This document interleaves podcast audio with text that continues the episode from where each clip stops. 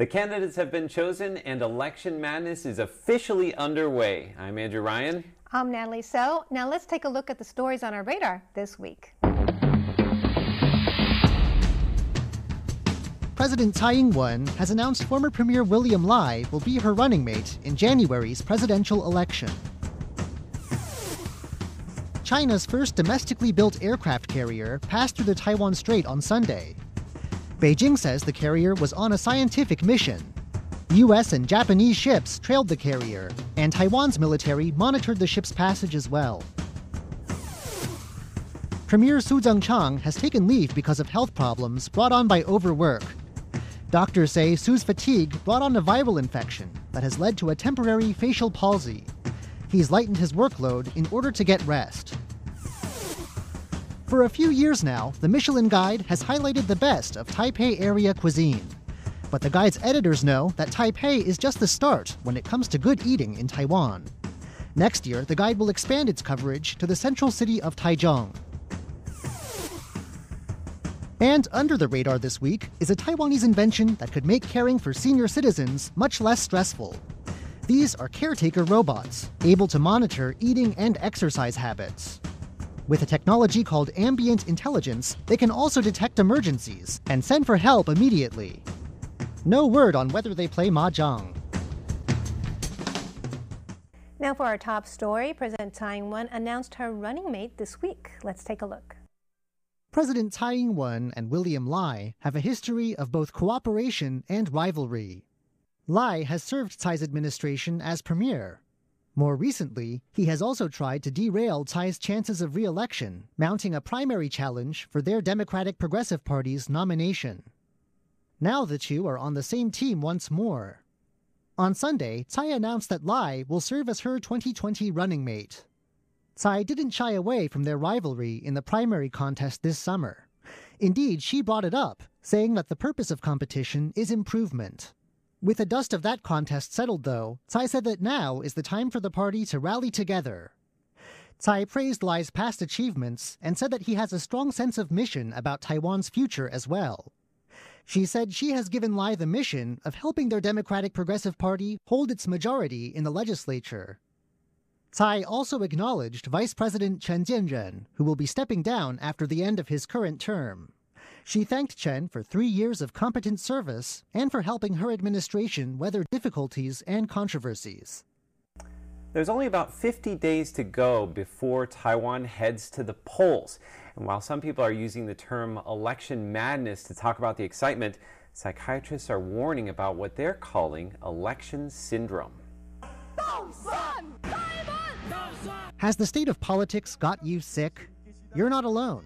In Taiwan, a bruising campaign season is underway in the final weeks before the 2020 election, and it is literally making people here unwell. Mental health professionals say this is something that happens around election time here. They say that for some people, especially those most tuned into politics, all of this pressure takes a toll. The result is what they call election syndrome. The syndrome manifests itself in different ways. Some lose sleep, feel anxiety, or feel they can't eat. Patients may even become delusional. Dr. Yang Tongcai tells of one patient who came to believe they had magical powers that could guarantee victory for their preferred candidate. However, they also became convinced that they were being followed by someone from the opposing candidate's campaign.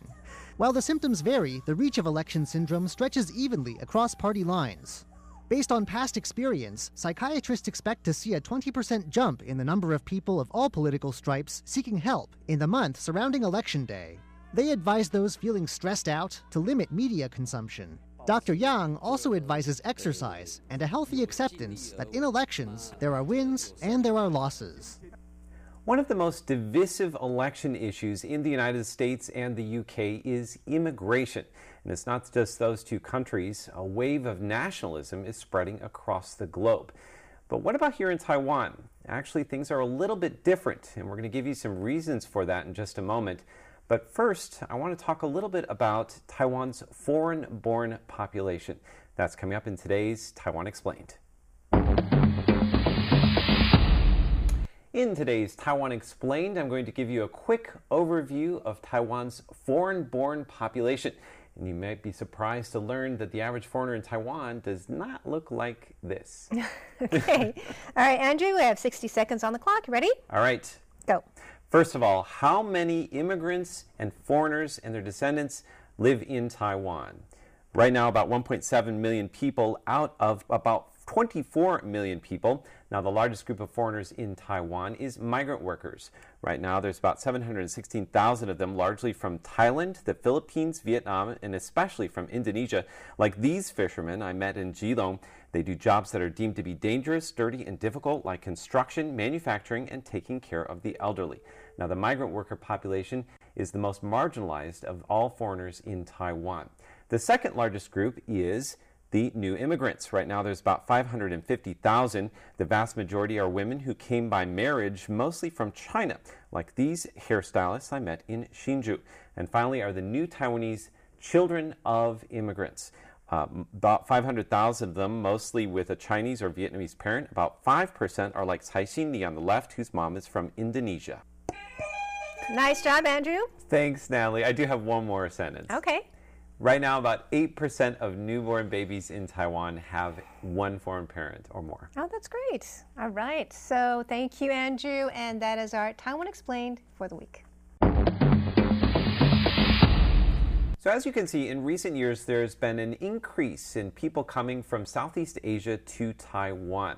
Now, recently I sat down with Dr. Michael Hsiao of the Taiwan Asia Exchange Foundation to find out whether or not there's been pushback against these immigrants. Many countries in Europe, and there is an anti-immigration populist mentality and uh, used, uh, mobilized by the populist leadership. But in Taiwan, thanks God, mm. we, we don't have that evident. Mm-hmm. But still, the subtle discrimination or prejudice are there. But we do not have the collective mm-hmm. effort to push out this one because we need it. Mm-hmm. Uh, it's a part of, and also Taiwan society has been quite tolerant uh, to the outside population. When you think about Taiwan history, 6,000 years ago is a, the Austronesian mm-hmm. tribes. And 400 years ago, the Han Chinese moved from Guangdong and Fujian, right? Mm-hmm. And then later, the, the, and then the Qing dynasty had more people move in and then the, the Japanese occupation, and in between there is a Spanish, you know, Portuguese, and then after World War II, and then we have a, a, a, a official migrant from military and a government official after the defeat of the Nationalist Party. Mm-hmm. So we got from China, from yeah. China, and then you know foreigners, yeah. you know Western, you know everyone, and then uh, Southeast. So actually, it's really we are used to mm-hmm. the this kind of ethnic diversity. Mm. What do you think uh, Taiwan will look like 10 years from now in terms of the uh, population makeup? Do you think that the numbers of uh, Southeast Asian uh, immigrants will continue to rise in Taiwan? It's hard to say. I think it really is a supply and demand. Mm-hmm. And worker probably will continue in a slower pace, mm-hmm. steady increase, but cannot be increased too much. Mm-hmm. There are two reasons. One is we upgrade the technology industries, so we by might not need the blue collar workers that much, that not desperately. Secondly, when the Southeast Asian country become richer, they don't want to send people here because mm. it's it's a hard job. Mm. You know, uh, and uh, in, in recent years in Indonesia, there even has a called uh, economic uh, uh, nationalism. Mm-hmm. You say, why should we always send our work, our people to foreign country to work? Why don't we create our own?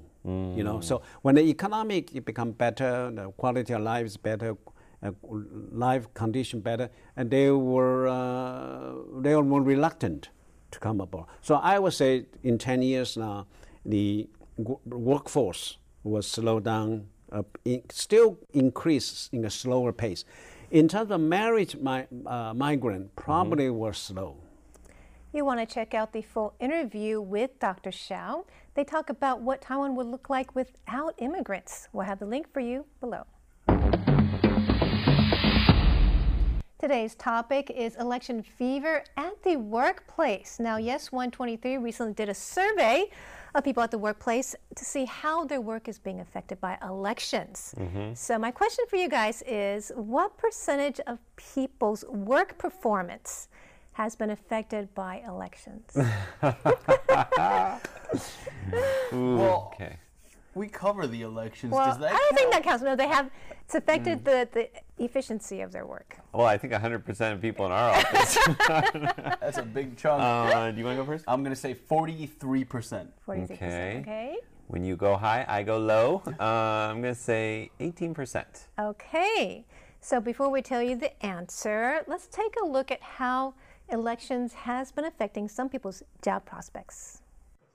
Loggia made a Captain Taiwan shield as a show of support for his favorite presidential candidate. He's been an active fan, but he also said that he lost a job because his favorite candidate differs than that of the company management. Two days before I was supposed to report for work, the Human Resources Department sent me a message saying, We cannot offer you a job because your beliefs are different than that of company management. But this guy, Wu Jihong, makes a lot of extra cash during campaign time for his impersonation skills. Here he is impersonating Kuomintang chairman, the former vice president, Wu Dun-yi. Wu said that one time he had 26 gigs and made over 800,000 NT dollars in one month. A recent Yes 123 survey found that 20% of employers admitted to probing into job candidates' political leanings during job interviews. But Yes 123 spokesperson Yang Zongbing said it is illegal for employers to discriminate against their employees due to partisan leanings. If they do, employers can be fined 30,000 to 1.5 million NT dollars. Many employers in Taiwan, however, are quite democratic and support employees' right to vote. 61% said they would give a day off to allow employees to return to their hometown to vote. Okay, so some people have lost work because of elections, some people have gained work. Now, how many people have been distracted by elections? You said, what was it? 18%. 18% and 42%? 43. Oh, 43%. okay, let's take a look at the answer. 32. Wow. 32%, I'll about you a the third. middle. Meet you in the middle, In the Leslie. middle. Yeah. Okay, our next question is um, how many people have admitted, how many employers, and this is illegal actually, to discriminate because of a person's political preference. But how many people in the survey admitted um, that they treat their employees differently because of political bias? Admitted. Wow. Admitted. Okay, admitted. It's one thing to do it, but it's another thing to admit it, you know? Um, Good call, good call. Uh, 20%. 20%. I'm going to let it ride 43%. you like that Let it number? 40 something. Let's take a look at the answer. That's oh, it. okay. 11%? 11%. That's good. That I mean, well, it's not good. It's but not it's, good. It's, actually illegal. So 11% what happened to of Luo people You mean he lost his job opportunity? That was illegal. Okay, one more question. So people have differences of opinion, you know, regarding politics. Now- really, do they? Yes. now, how many how many people have argued with their colleagues or boss over politics? Ah. Ooh. Percentage. Okay. Well, a lot of people don't really talk about it at work. I think people are pretty on the DL about that. If this is like a family thing, that would be. Yeah, this, is, this is at work. How many people argued? Uh, I'm gonna say well, you go first. I'm letting it ride 43%. 43. Um, I think it's probably pretty high. I'll say 37.2. Okay, let's take a look at the answer. Okay, 29%. 29%. 29%. I like that butting heads. Pretty tame. pretty, pretty tame. Really? I gotta say. You thought it was uh, more intense. 43%. well, I don't know. It's um, maybe it's just the realm in which we work, but I think being surrounded in that political atmosphere, I guess my mind is more saturated with that kind of thing, Mm-hmm. and I assume that other people are saturated with that kind of thing. Well, that's the thing, right? Because, like you said, our, our, our work has to do with the news, so we're talking about it every single day, Yeah. and we're But we not don't going to agree argue on about it. That's true. We That's don't different. argue about it. We talk about it. In fact, I don't think we have argued at all. So it should be zero percent. At RTI. yeah, right. Thank you, Natalie. And that's it for today's Taiwan by Number. Up next, hashtag Taiwan. Leslie Lau is going to tell us what's trending in Taiwan. All right, guys, I'm going to bring you a little bit of news in the form of a video. At a campaign rally for his daughter Saturday, Premier Su Tseng-chang looked a bit odd. The left side of his face was distorted which is a symptom of temporary facial palsy. Neurologist Lian Liming says facial palsy is caused by a viral infection due to a lack of enough rest. Dr. Lian says patients with a temporary facial palsy often have their mouth tilted to one side due to weak facial muscles. Dr. Lian says if the central nervous system is under attack, it could be a stroke. A viral infection will affect the peripheral nervous system. Diabetics and those with a weak immune system who display these symptoms should see a doctor and get enough rest. Patients usually can recover in about a month.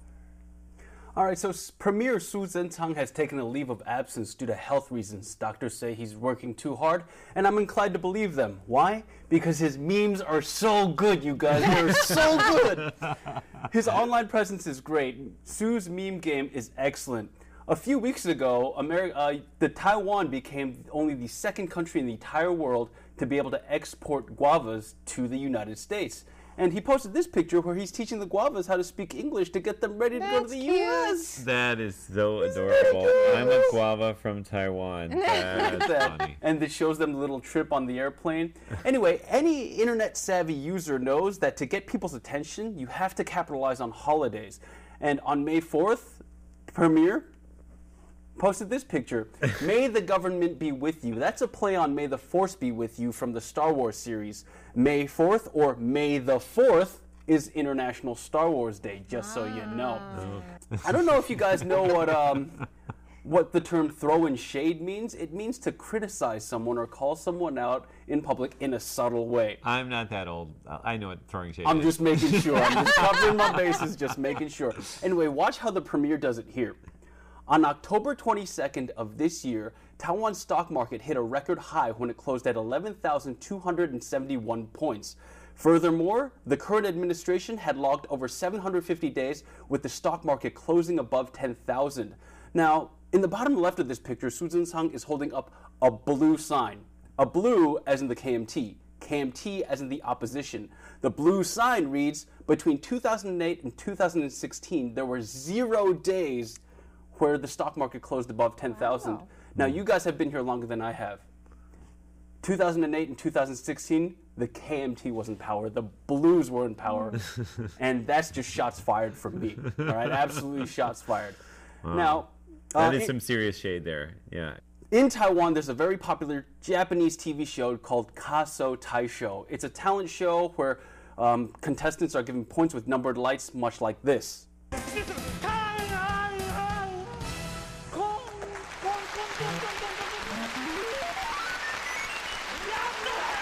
Now, watch how the premier touts his achievement of increasing hourly wages in Taiwan under him and his predecessors.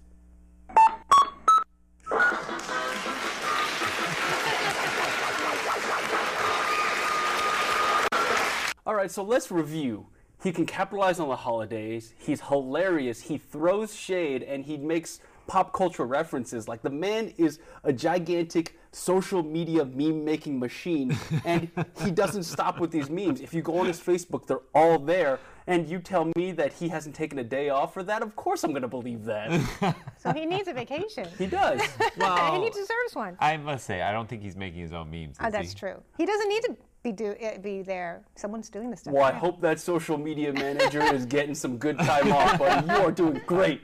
Great. All right. Well, thanks, Leslie, and that is our hashtag Taiwan for today. And uh, do follow us on social media and leave a comment below. We would love to hear from you.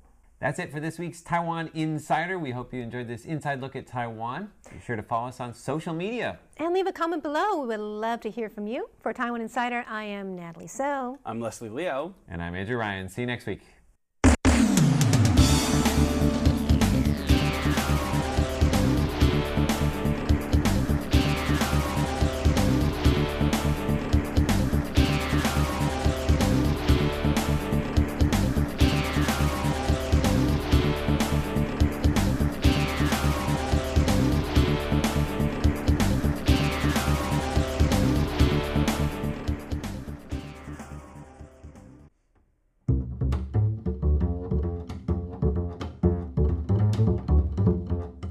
Taiwan Today with Natalie So.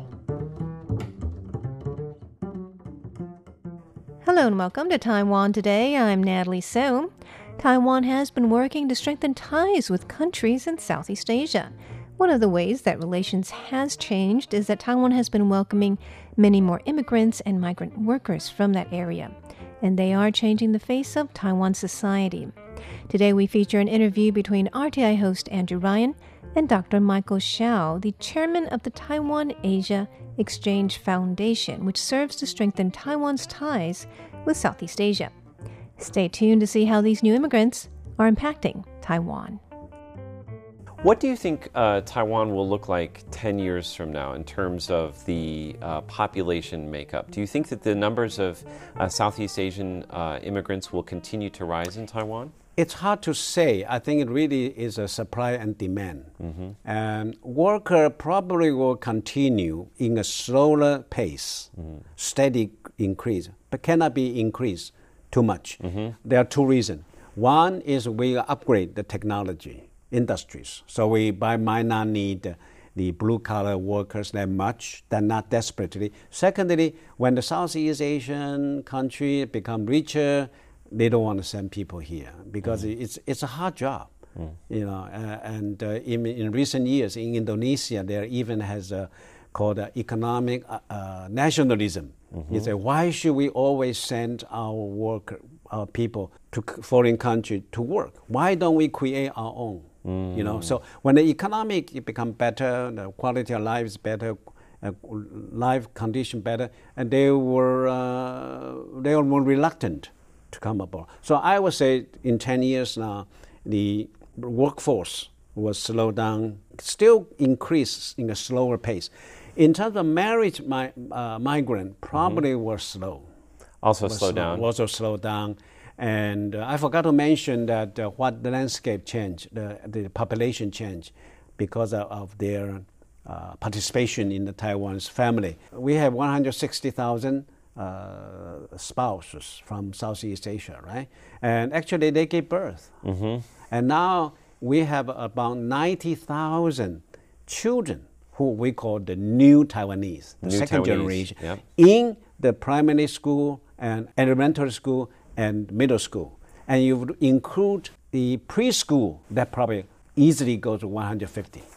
I've seen a figure that says that for like first graders in elementary school in Taiwan, one in ten will have a parent from Southeast Asia. Yeah, but that's uh, that's it's not exaggeration. It's yeah. not. Yeah. So that's really changing the, the face yeah. of Taiwan. Yeah, and then your school you can see, and then uh, many data. There's some talk will say, okay, they, they are children with a learning disability because the mother cannot speak Mandarin, cannot speak Taiwanese, so they will provide obstacle for their learning. But it's not true. Mm-hmm. Uh, we have a survey done by the, the Minister of Education and found out uh, they are equally smart. Mm-hmm. Equally smart, and they are actually better in creativity. Mm-hmm. And of course, they are always have the learning difficulties. Children, regardless you are, you are Taiwanese or or Southeast Asian descendant. And also, they're they're speaking more than one language as well. And so this is actually uh, for Advantage. not only themselves but for their parents, for the mother. Uh, often this can be an advantage or can be actually a great resource for Taiwan that's looking to build bridges with Southeast Asia. Very true. You know, if you look at the some of the material we found, the reporting, at the very beginning when the children go to school, at the beginning they feel embarrassed mm. or humiliated for their mother because the mother cannot speak Chinese, Mandarin, or mm-hmm. Mandarin. But later, when they one or two years more later, they become very proud of their mother. Mm. You know mm. why? Because their mother can speak Indonesia. The other kids' of mother cannot speak. and they are very proud. And plus, when these uh, spouses, these um, migrant uh, marriage worker, ma- migrant, become they are mostly in, in Xinbei and mm-hmm. then central so and new south. Taipei City, yeah. Yeah, the biggest concentration. And they, they are very willing to take part in the community activities. Mm-hmm. So they become an integral part of a community and they help the community, you know, for the community. Uh, so, so people respect them. Mm. And so the kids feel very proud. So you can see the psychological uh, mindset changes, the children. And a lot of these mothers are also doing a lot of very important jobs as well. Yeah. Um, in certain sectors of Taiwan's economy, for example, this is just a one example, but the suan cai or the pickled mustard greens. Ah. if we didn't have predominantly women from Southeast Asia or even from China as well coming to Taiwan, this sector of the economy would maybe not exist anymore because a lot of the people that are doing this are older. So they're, they're looking to pass on this to someone else. And a lot of young people don't want Mm. You to do that work. I did a study with my two colleagues. We work on the eateries, the small Mm-hmm. The restaurant, restaurants, you know, yeah. run by uh, Vietnamese uh, spouses. Mm-hmm. And we, we, we interview them, we go there to talk to them in the north, central, and south. We found this, they can release their homesick Mm. by, f- with food. Food tasting release their homesick. Secondly, increase their economic independence. yes. And thirdly, networking Yes. networking with their fellow sisters. huh? They call each other sisters. Yes. Or with the neighborhood. So that was very important. Well, it gives them a place where they can actually come together and where they can meet people. And the actual sign of the restaurant isn't just calling out to customers, it's also a signal to other people who speak Vietnamese that this is a place where I can meet people. Community Yeah. center. So I'm curious to know how this changing population of Taiwan is is or is not changing Taiwan's identity and its place in Asia. Do you think that this has had an impact on the way Taiwan views itself? Yes, I think so. I think, of course, in the 1980s, Taiwan went through a process of uh, social diversification, polarization, and democratization, liberalization. And as an increase from not just being an ethnic Chinese, but also Taiwanese. So Taiwanese identity has been established or being shaped before those migrants came. But with the migrant came, they become more and more. So we are part of this uh, big ethnic diverse family. So actually reinforce, reinforce Taiwanese become a part of Asia. See, we can talk to Asia, not just Chinese. You know, and in the past, 1960s, 70s, Taiwan's identity pretty much in Northeast Asia. We were more familiar with Japanese or Korean, of course Chinese too, but 1990s Go South policy and now the New Southbound policy, we are actually genuine. We are Asian. So the Asian identity has increased for the common Taiwanese. So the average person would also consider themselves to be Asian or part of Asian, not Yeah. just ethnic Chinese or just Taiwanese. That's Yeah. right. I think so. I think this uh, Asian identity, uh, we haven't seen a actually data, but I think in Taiwan, this Asian identity is uh, increasing. Yeah. Compare if you compare with Japan, I would say Japanese data probably will show less that obvious, evident Asian identity. It's a very strong Japanese identity. Yeah, yeah.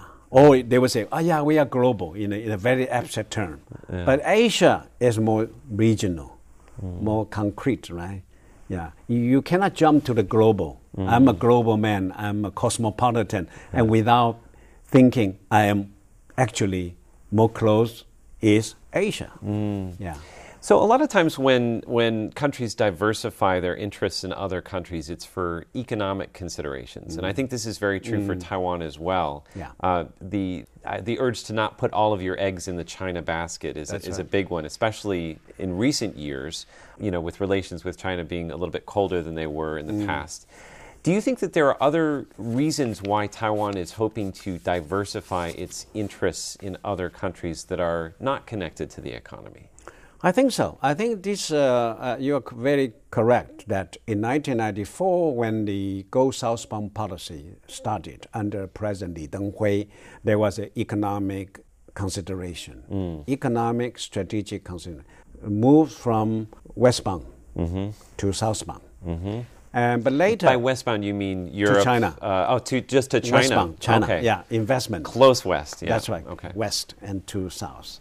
And but they later more and more, not just profit, not just economic incentive, more and so social, cultural. You need to look at in labor, if economic consideration. We need the labor to come in, and we, we, we wanted to invest in Southeast Asia. That's economic. So I, what I say that the the current thing for the uh, New Southbound policy, uh, as I see it, uh, five M. One is to make profit, still continue to make profit, mutual benefit. Yep. Second, make jobs. We make job in Southeast Asia. We also make job here, as I mentioned, 720,000.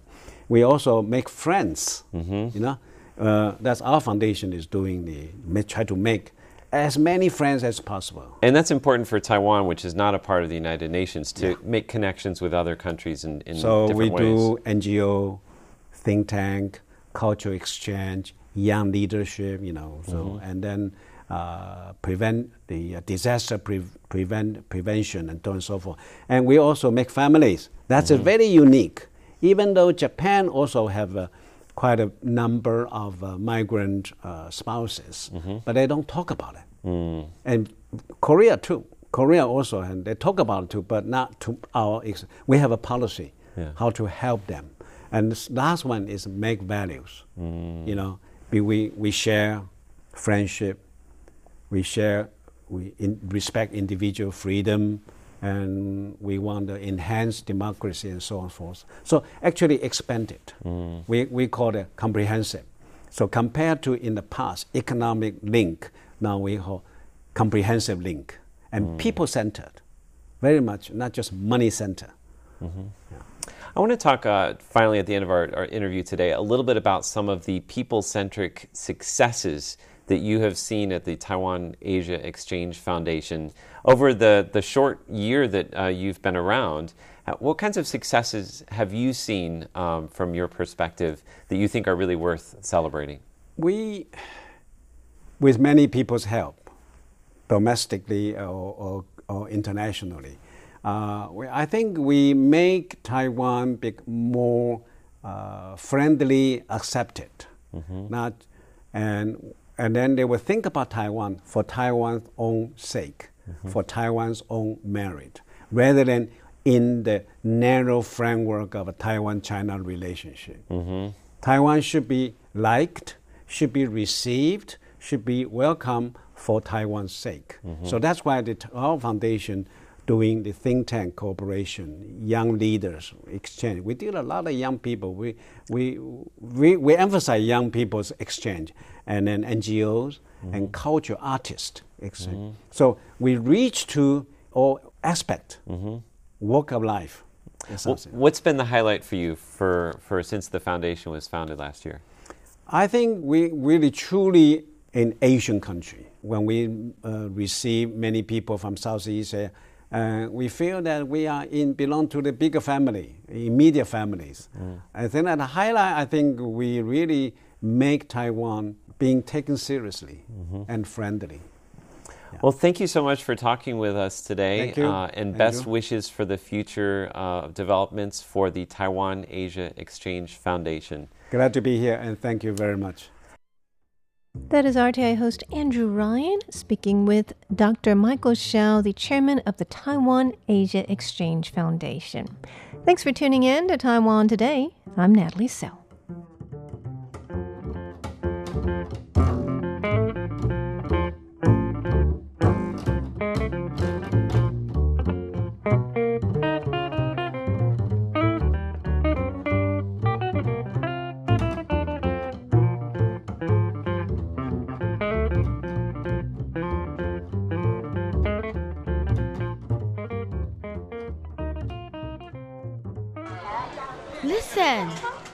Are you listening?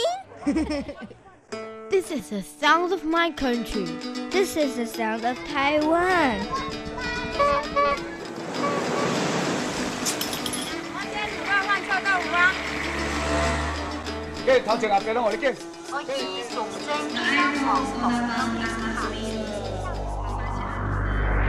Taiwan, a small island with a whole world of sounds. What do you know about Taiwan? I know who the president is. What about their local music and food? Well, hmm, what do you suggest? Tune in to Radio Taiwan International. Here at RTI, we offer the authentic Taiwan experience. You hear the sound of remote attractions, the local food, music, the lives of real Taiwanese as they live it. Visit english.rti.org.tw. Listen to the real Taiwan. Welcome to the RTI Time Machine. Today's time traveler is John Van Trieste. And the destination Taipei, 1899.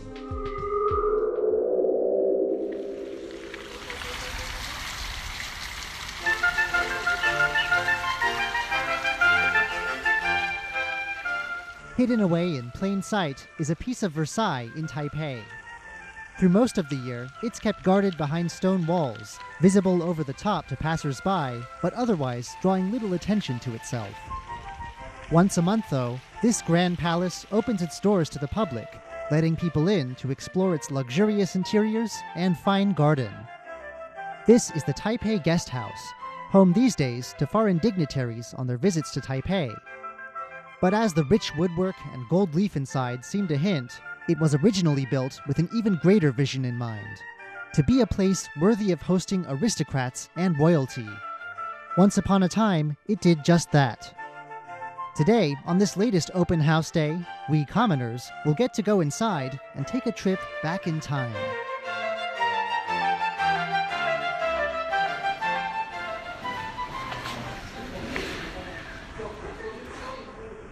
Work on the guest house began in 1899, at the cusp of a new century and at the beginning of a new period in Taiwan's history. It had been only a few years since Taiwan became an overseas possession of Japan, a modernized power on the move with colonial aspirations. The building was put up on the orders of Kodama Gentaro, the fourth Japanese Governor General of Taiwan. It was to serve as his mansion and the mansion of all those governors to come after him. The place is an odd but beautiful fusion. Japan had embarked on an aggressive campaign of westernization only a short time before, and here you can see the Western styles it introduced to its Taiwanese colony. The first floor is marked by stone arches, and the second floor by a colonnaded veranda. The whole thing is topped with a stone slabbed roof punctuated with shuttered garrets. But this was a Japanese colony, and to spell that out clearly, a Japanese style compound was also built to one side. The front garden with its water fountain may be French in inspiration, but the back garden, where black swans swim past stone lanterns, is purely Japanese. The inside is a lavish world of stained glass, Persian carpets, and classical columns. There are fireplaces here, something you definitely don't see every day in Taiwan. Everything here seems to be ornamental. Even the light fixtures on the walls are shaped like burning torches.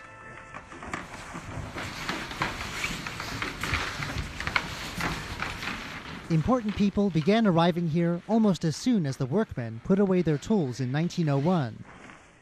One early guest, Japanese Princess Kitashirakawa Tomiko, was of great symbolic importance. When Taiwan had been taken as a colony, it hadn't gone quietly. The princess's husband had died of disease during the military campaign to take the island.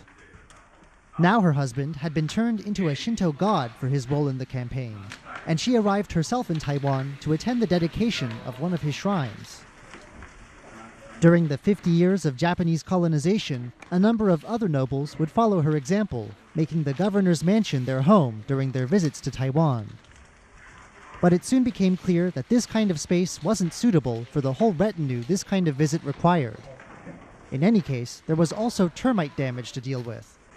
So the building was renovated, with a facelift completed in 1913.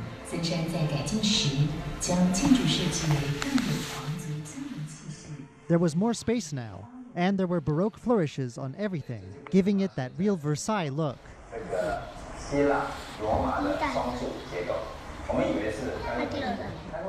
Not everything in the newly redone building was what it seemed.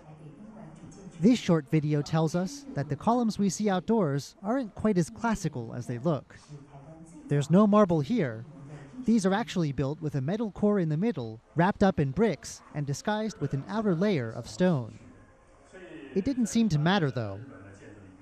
As you walk around in here, you get the sense that what was really important was that the place appeared impressive. And there are clues here that the colonized Taiwanese were meant to be impressed as much as the VIPs. Taiwanese people were brought in for special events here. At one event, local religious leaders were invited.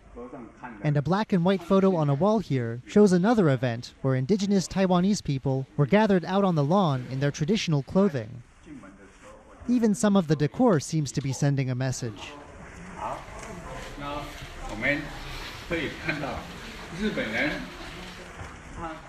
Following a tour guide into the main guest room, you'll see an odd looking ornament hanging above the doorway. It looks to be made of plaster. The tour guide says that this is the head of a Formosan sika deer, the skins of which were once an expensive Taiwanese export. The tour guide said that this is a symbol of Taiwan, but mounted here above the door, it looks an awful lot like a hunting trophy.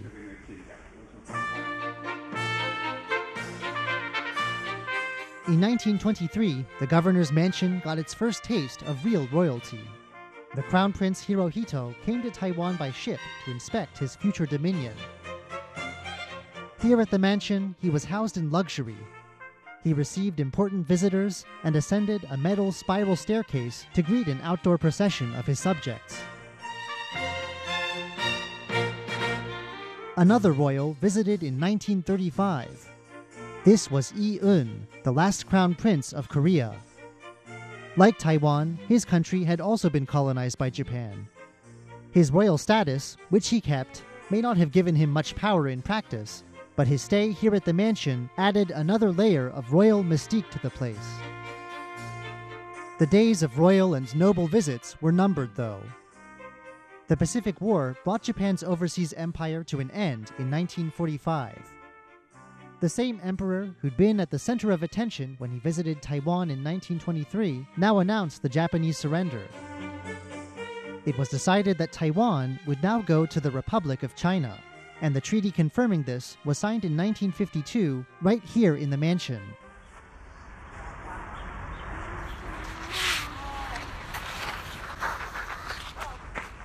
Without a colonial governor to call it home, the mansion would now begin a transition to becoming the Taipei Guest House. Taiwan's new Republic of China government could barely have hoped for a better place to entertain important visitors. What it might not have expected was that some of the first visitors here would not be dignitaries but military men. As World War II turned into the Cold War, Taiwan's position became critical. The Republic of China government had lost control of mainland China and war had broken out in nearby Korea. For a time during these years, U.S. military officials held meetings and events here. Over the years, important civilian guests came here too for presidential inauguration parties and political functions.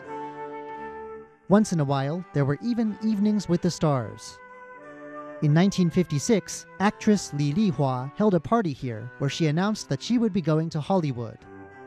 The Golden Horse Awards, Taiwan's answer to the Oscars, decided to hold its party here in 1980.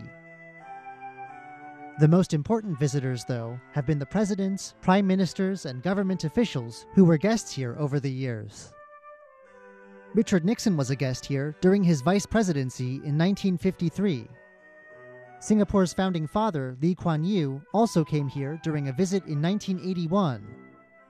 Hundreds of visits like these have taken place over the years, stretching from Taiwan's period under one party rule through its transition to democracy.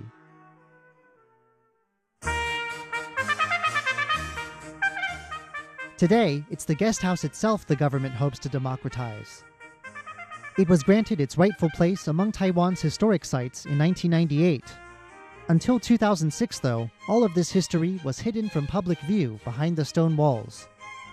For the first time in 2006, the guest house's doors were opened to the sort of people who don't usually get invited to state dinners. These open house events draw in a good crowd. They get people engaged with a century of Taiwanese history, and, amid the elegant furnishings, let them discover the people and events that have filled this place with stories. I'm John Van Trieste, and I hope you'll join me again next week for another journey through time.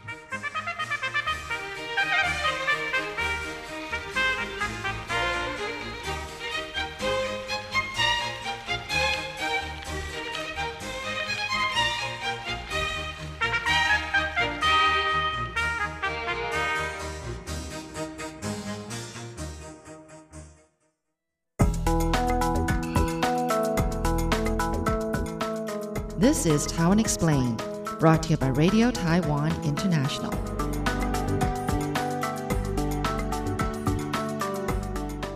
One of the most divisive election issues in the United States and the UK is immigration. And it's not just those two countries, a wave of nationalism is spreading across the globe. But what about here in Taiwan? Actually, things are a little bit different, and we're going to give you some reasons for that in just a moment. But first, I want to talk a little bit about Taiwan's foreign born population. In today's Taiwan Explained, I'm going to give you a quick overview of Taiwan's foreign born population. And you might be surprised to learn that the average foreigner in Taiwan does not look like this. okay. All right, Andrew, we have 60 seconds on the clock. You ready? All right. Go. First of all, how many immigrants and foreigners and their descendants live in Taiwan? Right now, about 1.7 million people out of about 24 million people. Now, the largest group of foreigners in Taiwan is migrant workers. Right now, there's about 716,000 of them, largely from Thailand, the Philippines, Vietnam, and especially from Indonesia. Like these fishermen I met in Keelung, they do jobs that are deemed to be dangerous, dirty, and difficult, like construction, manufacturing, and taking care of the elderly.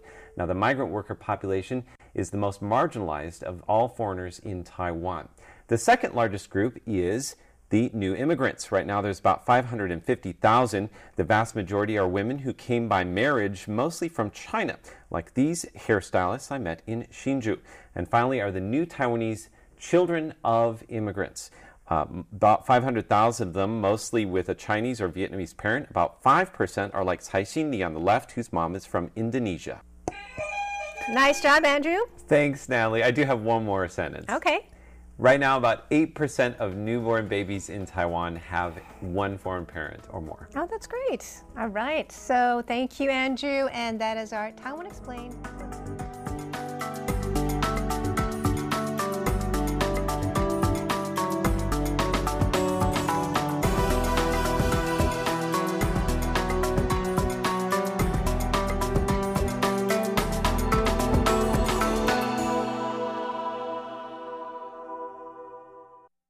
What do you know about Taiwan? I know who the president is. What about their local music and food? Well, hmm, what do you suggest? Tune in to Radio Taiwan International. Here at RTI, we offer the authentic Taiwan experience. You hear the sound of remote attractions, the local food, music, the lives of real Taiwanese as they live it. Visit english.rti.org.tw. Listen to the real Taiwan.